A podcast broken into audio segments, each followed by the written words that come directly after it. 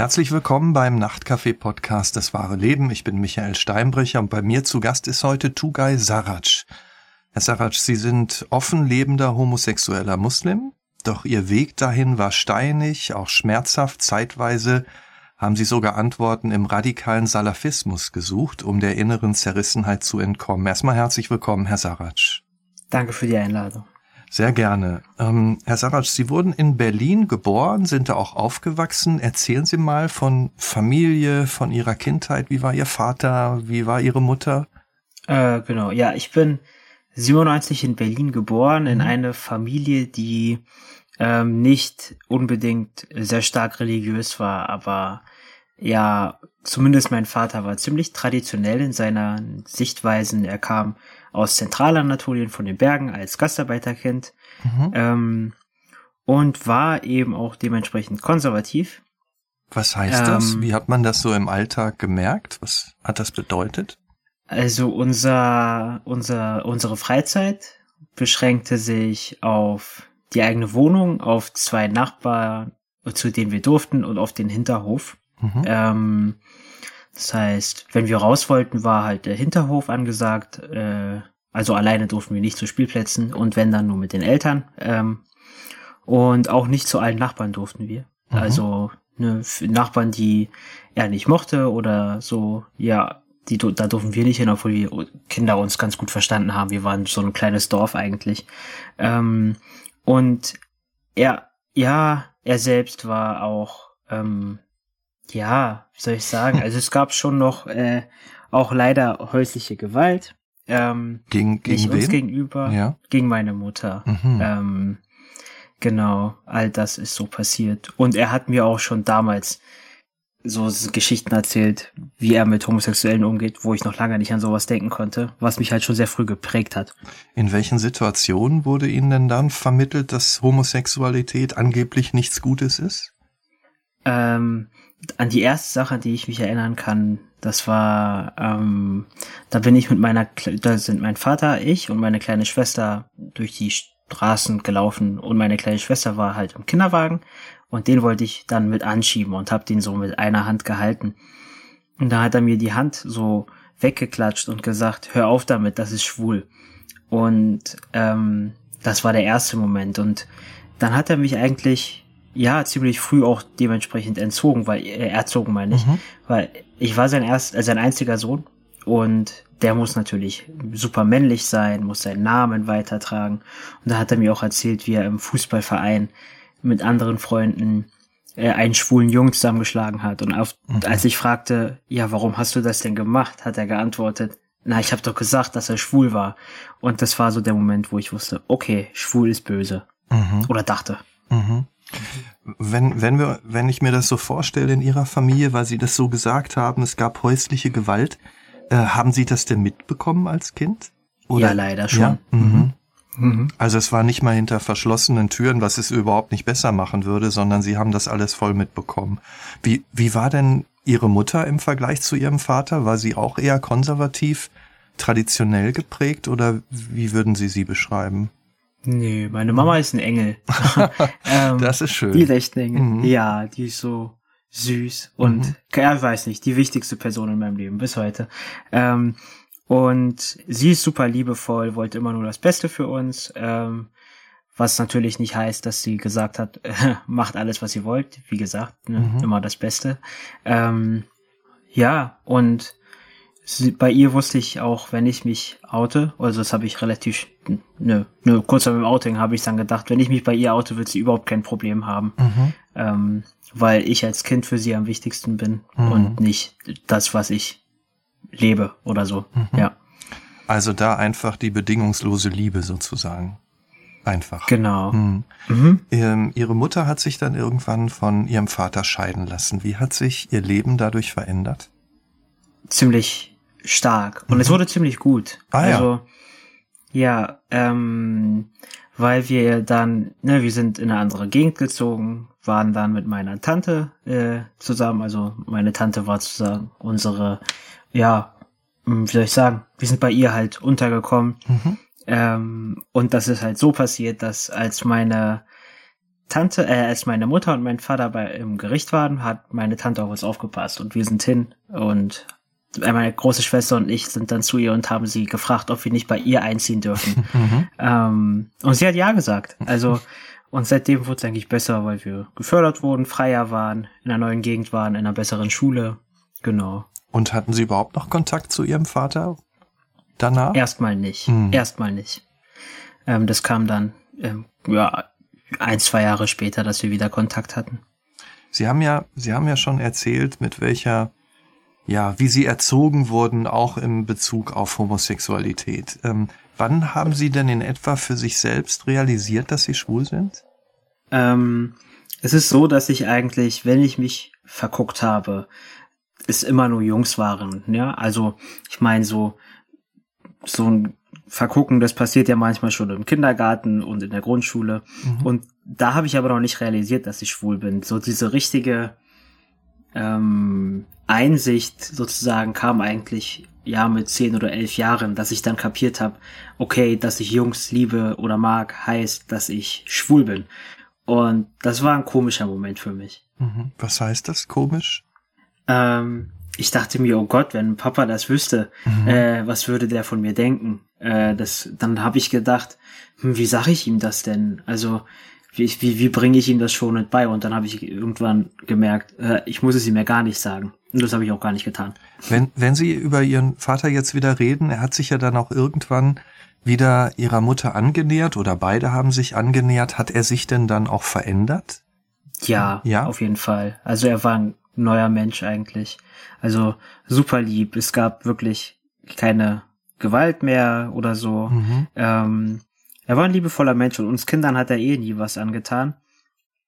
Ähm, ja, das Einzige, was ich machen musste, war Fußball spielen, was ich nervig fand, weil ich mochte Tischtennis mehr. ähm, genau. Wie sehr, ja, wie, sehr, wie sehr wollten Sie ihm denn gefallen? Haben ja, Sie dann trotzdem so gespielt und versucht, Ihr Bestes zu geben oder wie war das dann? Ja, auf jeden Fall. Also ja. ich habe immer mein Bestes gegeben. Ich war nie ein guter Spieler. Ich war als Kind ziemlich pummelig. Mhm. Ähm, und ich, er hat mich nach einem, seinem Lieblingsfußballer genannt, äh, benannt. Das heißt, er hatte schon ne, große Vorstellungen für mich. Wer, wer, wer ähm, war das? Der Lieblingsfußballer? Tugay Kerimoğlu. Mhm. Er hat erst bei Galatasaray gespielt und dann in irgendeinem britischen Club. Ähm, und ja, ich habe immer mein Bestes gegeben. Es war trotzdem nicht gut und ja, er war dann auch mal ein bisschen strenger, wollte, dass ich gut spiele und im Fußballverein haben mich dann irgendwann auch die anderen Kinder gemobbt, weil ich so schlecht war. Mhm. Ähm, und dann habe ich mich auch irgendwann, als er dann auch krank war, äh, hatte ich dann Kraft genug zu sagen, okay, ich gehe jetzt nicht mehr hin, weil es auch wirklich keinen Spaß mehr gemacht hat. Mhm. Aber so sehr er sich verändert hat, ähm, so, so sehr er jetzt auch, das höre ich so raus, auch mit ihrer Mutter anders umgegangen ist, ähm, ähm, Homosexualität hat er weiter als etwas Schlechtes angesehen. Ist das so geblieben? Ja, auf jeden Fall. Ja? Also das war so ein so eine rote Linie, an der sich wahrscheinlich nie was verändert hätte, mhm. ähm, weil er hat mich auch weiterhin, als er da war, so erzogen: Schwul sein ist schlecht, mhm. äh, ist böse, ist unmännlich und der Name Saraj äh, muss ja weitergetragen werden. Mhm. Ähm, weil meine zwei Schwestern können das ja nicht, sind ja Frauen, müssen ja den Männernamen annehmen, nach seiner Logik. Ähm, also bin ja nur ich da. Und was hat das dann bei Ihnen ausgelöst, wenn Sie das gehört haben? Auch als Sie es dann schon wussten? Ich bin schwul und ich fühle so? Das war extremer Druck. Mhm. Ähm, ich dachte, wie, wie, wie lerne ich denn eine Frau kennen und was mache ich denn mit dieser Frau? Also, ich mhm. meine, ich war ja damals eh noch ziemlich jung, mhm. äh, 12, 13 Jahre, aber ich habe dann gedacht, ähm, okay, dann lieber gar keine Person kennenlernen als einen Mann kennenlernen. Mhm. Also quasi das Leben eines, ja, ein Mönch sein oder so, mhm. ja. Mhm. Ihr Vater ist dann an Krebs erkrankt, da waren Sie so ungefähr elf. Wie, wie war das für Sie als Kind, den Vater dann ja auch schwächer und schwächer werden zu sehen? Ja, das war ziemlich hart. Ähm, mhm. Ich wusste anfangs gar nicht, dass er Krebs hat. Das haben mhm. unsere Eltern uns verschwiegen. Wir wussten nur, dass er krank ist. Ähm, und er war super fit, also er war muskulös, super schnell, super Fußballer ähm, und Schwimmer. Und irgendwann haben wir halt weniger Fußball gespielt, dann sind wir nicht mehr schwimmen gegangen und ähm, er ist super dünn geworden und ihm sind die Haare rausgefallen und ich dachte mir, wow, was passiert denn da? Weil mhm. er war immer ein starker Mann, äh, also physisch wie psychisch. Ähm, ein Mann eigentlich auch, zu dem ich hochgeguckt habe. Ähm, und plötzlich war er kaputt und immer wenn ich ihn gefragt habe, Papa, wollen wir Fußball spielen? Äh, habe ich ihn ja auch manchmal gefragt oder mhm. wollen wir Tischtennis spielen? Hieß es, nee, heute nicht. Und wenn wir schwimmen waren, ähm, äh, hat, wollte er nicht mit ins Wasser kommen und ich habe nie wirklich verstanden, warum, aber einerseits war er halt ziemlich schwach und er hat sich auch für sich selbst geschämt, weil er mhm. diesen abgemagerten Körper hatte. Und das habe ich nie, ja, bis einige Monate vor seinem Tod auch gar nicht wirklich realisiert, dass ihn das, ja, wahrscheinlich töten wird und dass das eine ziemlich starke Krankheit ist, die mhm. er hat. Er ist ja dann gestorben, als sie 13 waren. Mhm. Wie, ich meine, das, das wirft ja auch ähm, eine Familie durcheinander. Da passiert ja was. Ähm, wie haben Sie das erlebt, wie, diesen Verlust? Ähm, das war der härteste Verlust, den ich je hatte. Mhm. Ähm, also ich habe vorher auch schon meinen Opa verloren und das war hart, aber ähm, ihn zu verlieren war nochmal was ganz anderes, weil er war ja irgendwie auch mein bester Freund. Also ich habe jeden Tag mit ihm was gemacht und plötzlich war er weg. Und ich meine, ich, ne, wenn ich in meinem Zimmer saß und irgendwas gemacht habe, ähm, oder irgendwas gelesen habe, da und es ihm dann erzählen wollte, er war ja arbeitslos, weil er krank war. Mhm. Meine Mutter war bei der Arbeit, äh, dann bin ich immer ins Wohnzimmer und hab's ihm erzählt und wir haben drüber geredet. Und äh, in den ersten Monaten habe ich das immer noch gemacht nach seinem Tod, dass ich ins Wohnzimmer gehe und dann merke, mhm. ach ja, ähm, geht nicht. Äh, und das war wirklich extrem hart.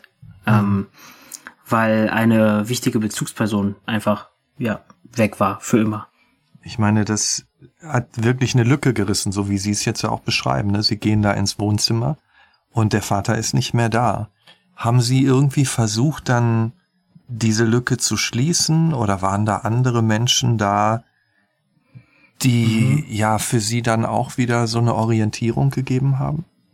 Ich kann mich, also das ist so, dass ich dann meinem Vater erst recht gefallen wollte, ähm, als er gestorben ist. Mhm. Ähm, und ich kann mich dann so an ein Gespräch erinnern mit meiner Cousine und das war eigentlich was ganz anderes. Sie hat, wir, wir haben gekuschelt, äh, ne, das war ein Tag nach seinem Tod und sie hat gefragt, ähm, wir haben über Arbeit geredet, sie wollte mich ablenken, was willst du denn arbeiten? Und dann hat sie gefragt, was würde denn dein Papa wollen und was würde dir gefallen? Und das war dann ab dann für mich ein Gedanke, der immer in meinem Kopf war. Wie gefalle ich meinem Papa am besten?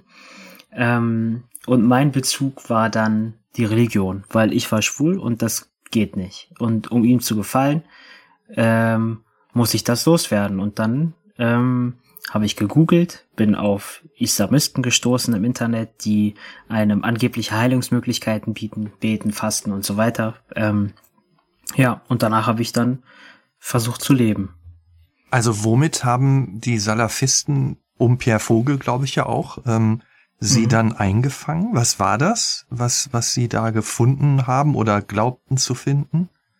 Es hieß halt bete, äh, bete und faste. Und es waren Erläuterungen, warum Homosexualität schlecht ist, ähm, warum Homosexualität eigentlich eine liebevolle Prüfung Gottes ist, weil es wäre eine harte Prüfung, seiner Sexualität zu widerstehen. Und dass Gott einem diese Prüfung gibt, ist eigentlich ein Liebesbeweis.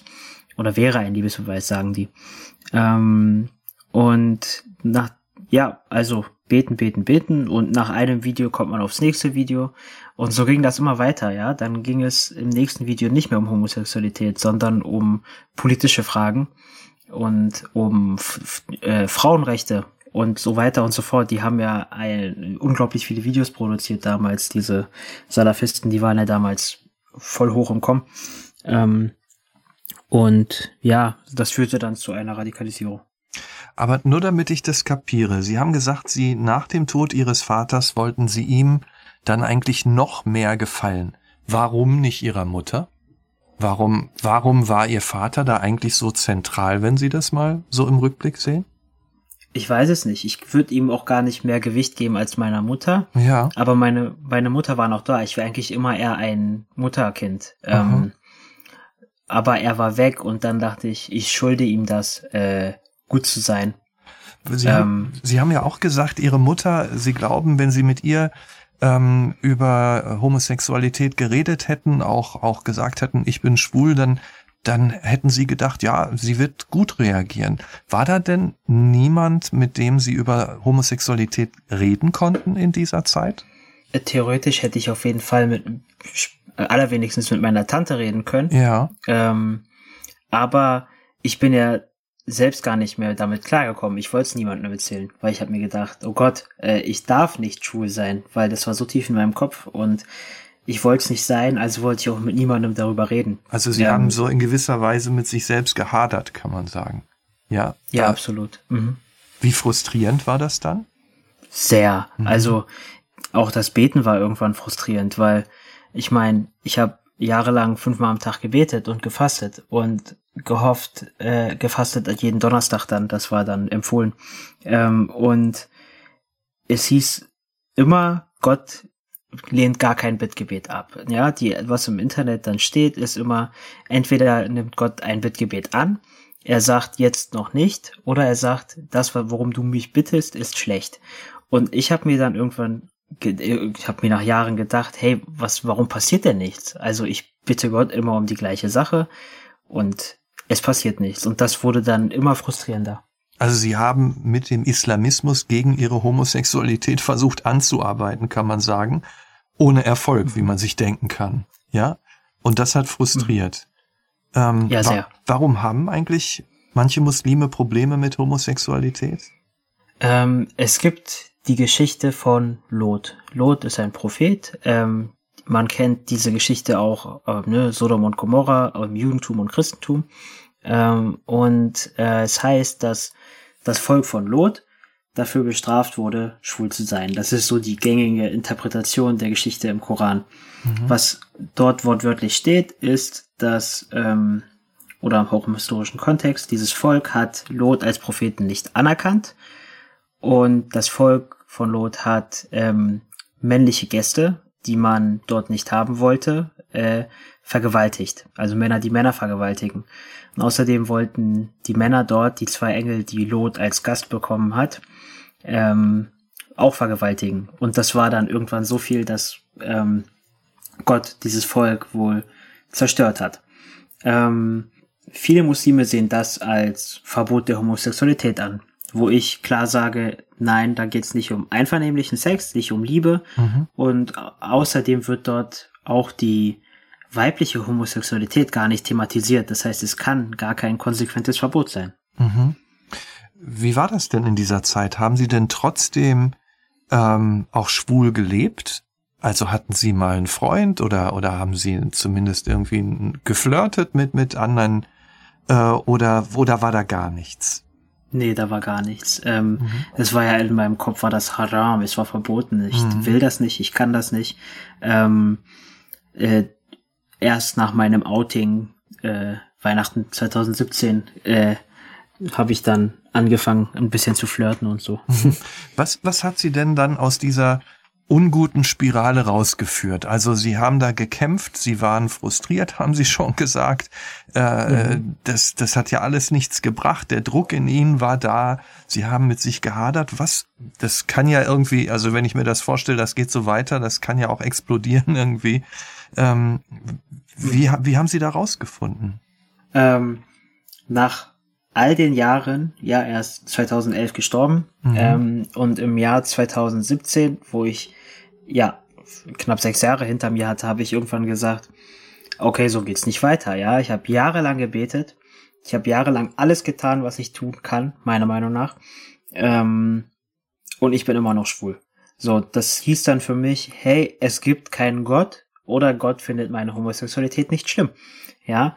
Und dann habe ich für mich gesagt, für einige Monate, äh, ja, okay, ähm, dann gibt's halt wirklich keinen Gott, weil der Auslöser war, ähm, das war im amerikanischen Wahlkampfjahr, da habe ich immer ein News Network aus den USA geguckt, das heißt The Young Turks. Mhm. Ähm, und da ist ein amerikanisch-türkischer Mann und der hat einmal so ins Video reingefragt, warum glaubt ihr an einen Gott, der euch eine Ewigkeit brennen lassen will? Und das war so der Dammbruch für mich. Ja, mhm. da habe ich gesagt, ja, warum? Wozu? Also, ob ich jetzt schwul bin und an Gott glaube und in die Hölle komme, oder schwul bin und nicht an Gott glaube und in die Hölle komme, dachte ich mir, hey, was, kann ich denn verlieren? Ähm, da habe ich gesagt, gut, dann, dann eben ohne Religion bis die im Goethe-Moschee gegründet wurde. genau, ihre Tante Seran Atesh ist ja Rechtsanwältin, bekannte Autorin und Frauenrechtlerin, hat dann diese liberale Moschee eröffnet. Wie wichtig ist die mit der Zeit für Sie geworden? Also extrem wichtig. Bis heute bin ich da ständig. Ähm, also ich war in der Gründungsphase schon dabei. Das war dann besonders im Sommer 2017 und im Frühling 2017 stark. Ähm, war ich immer dabei und auch wenn ich für mich gesagt habe, hey, eigentlich, äh, eigentlich glaube ich nicht, ähm, dachte ich, ich mach mal mit. Ähm, weil ich das ein cooles Projekt fand und mich mit meiner Tante wieder besser verstanden habe, was wegen mir vorher nicht so gut geklappt hat. Ähm, und ähm, im Herbst, äh, im Oktober 2017 kam der schwule Imam Ludovic und hat einen Vortrag gehalten ähm, über dieses Thema Islam und Homosexualität, wo ich gesagt habe, ey, das passt voll gut zusammen. Doch. Und ja, dann habe ich zur Religion wieder gefunden. Und haben Sie insgesamt auch vielleicht zum ersten Mal zu sich gefunden? Ich glaube, das erste Mal wirklich zu mir gefunden habe ich, das war, glaube ich, der Anfang, aber wirklich zu mir gefunden habe ich, glaube ich, erst jetzt vor, äh, vor ein, zwei Monaten, vor einigen Wochen. Mhm. Ähm, das war so der Anfang eines äh, langen Trips. So spät erst. Ähm, dann, dann bleiben wir noch mal in, in dieser Zeit erst einmal. Ähm, wie war das denn für Ihre Familie? Erstmal auch, als Sie sich radikalisiert hatten. Ähm, was haben, was hat denn Ihre Mutter dazu gesagt? Sie war ja auch liberal, Ihre Tante sowieso. Sie haben gesagt, mit, später haben Sie sich wieder gut mit ihr verstanden. Hatten die einfach auch Sorge um Sie? Ja, also, ich war jetzt nicht der typische Islamist, der schlecht in der Schule war und Drogen genommen hat. Ähm, ich war immer Klassenbester. Und dann hat irgendwann mein Onkel mich angesprochen und hat gesagt, Tugay, ähm, was passiert denn mit dir? Ich mache mir Sorgen. Mhm. Du warst, äh, ich habe früher immer so gesagt, hey Tugay, später wirst du Kanzler und jetzt bist du so anders geworden. Woran liegt das? Ähm, und meine, ich kann mich erinnern, meine Mutter und meine Tante haben im Nebenraum mal gesprochen und ich habe das mitgehört und haben gesagt, ey, nicht, dass der in den Nahen Osten geht. Also wir, wer weiß, was da passiert mit ihm. Lass uns die Schule wechseln. Äh, die dachten halt, es liegt an der Schule und meinen anderen Mitschülern, was nicht der Fall war. Also die haben sich wirklich große Sorgen gemacht, mhm. ja.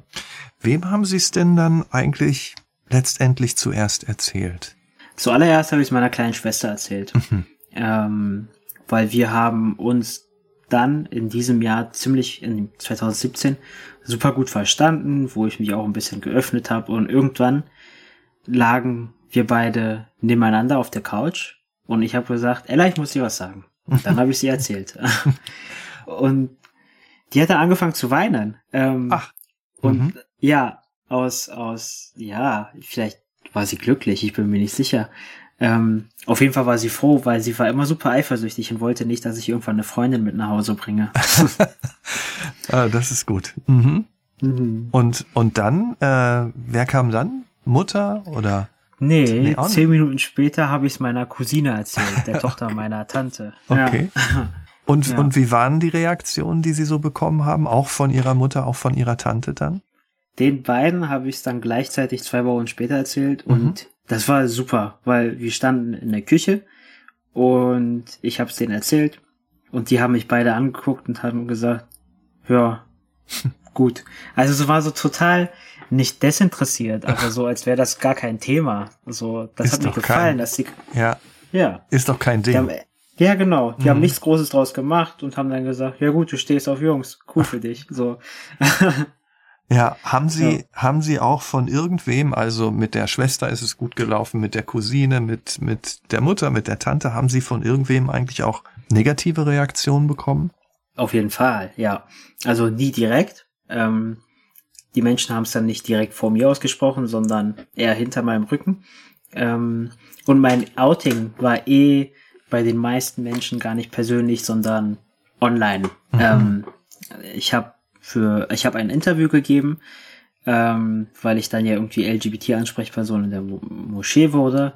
Ähm, und habe ein Interview gegeben und das kam auf Facebook. Und dann hat meine ganze Familie gesehen und meine Freunde gesehen und die fanden das dann teilweise echt nicht cool. Mir wurde dann vorgeworfen, ich würde das für Aufmerksamkeit machen von einem Cousin. Mhm. Ähm, und ja, meine, ja, ich hatte danach kaum noch Freunde. Ich war auf einer Schule mit mehrheitlich Muslimen.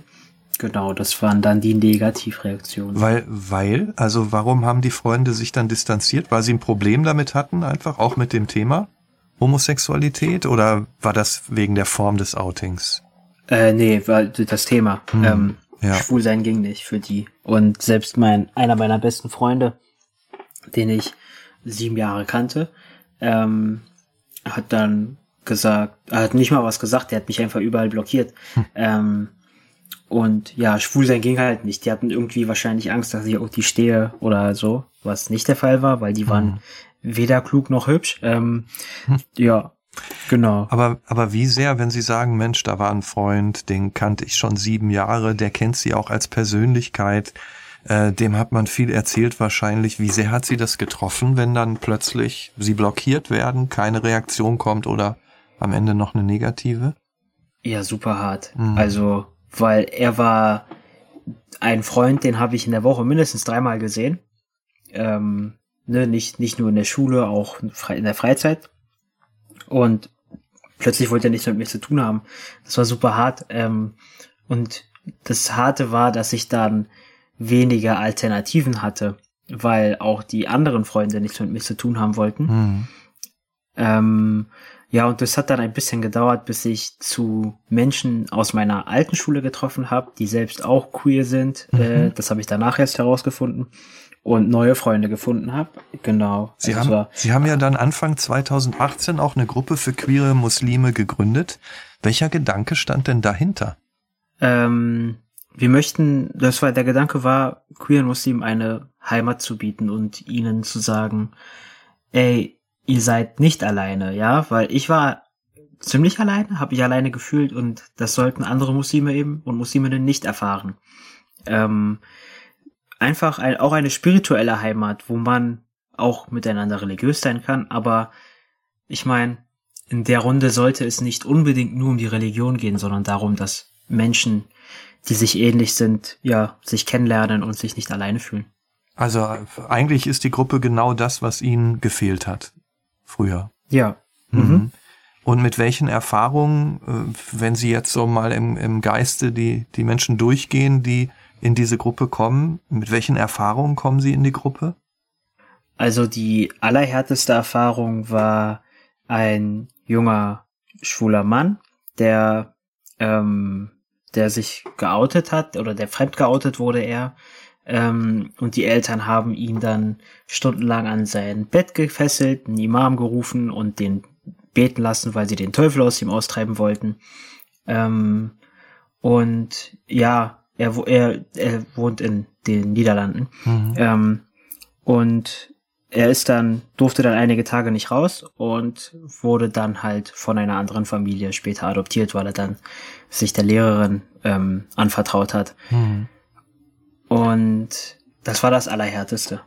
Also wenn man sich das vorstellt und auch vor dem Hintergrund, dass ihre Tante, über die wir ja jetzt schon gesprochen haben, in ihrem Beruf als Rechtsanwältin und auch wegen ihres Engagements für einen liberaleren Islam ja schon häufig bedroht und angegriffen worden ist, spüren Sie da auch sowas wie Widerstand gegen das, was Sie da jetzt angestoßen haben?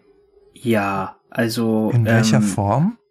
Im Internet, das ist so die Standardsache, äh, auf Instagram vor allem, kriege ich äh, relativ viele negative Nachrichten. Ähm, das sind dann Beleidigungen vor allem, ähm, die alle sehr sexualisiert sind. Manchmal auch so dumme Nachrichten wie, Tugai, du musst dich wirklich nicht in den Arsch ficken lassen, weil, sorry für den Ausdruck, aber mhm. genau das äh, wird mir eben geschrieben. Ähm, und auch Drohungen teilweise. Ähm, einmal ist mir ein, ja, einmal waren wir in der Schule. Wir machen ja so Workshops von der Moschee, da ging es um Frauenrechte. Und dann lief ich an einem Raum vorbei, in dem Kollegen waren. Ich musste einen Raum weiter. Und dann höre ich, wie einer, ein Mädchen äh, aus dem Raum rief, ey, ist das nicht die Schwuchtel aus YouTube? Ähm, und einmal wurde ich hier auf der Straße erkannt und dann wurde der Junge, der super dünn und super jung war, auf einmal körperlich ähm, und wo, hat mich geschubst. Und ich weiß nicht, da konnte ich mich natürlich sehr gut wehren, aber ich dachte mir auch, hey, was willst du denn? Hm. Also, äh, so, ich weiß nicht, der dachte sich, das ist eine, das ist eine Schwuchtel, mit dem kann ich machen, was ich will. Ähm, keine Ahnung. Das sind so Sachen, die passiert sind. Aber mir passiert auch coole Sachen. Das wollte also. ich gerade fragen. Haben Sie denn auch das Gefühl, wenn Sie in Schulen gehen, dass Sie da auch an die Köpfe rankommen, dass Sie da auch was anstoßen?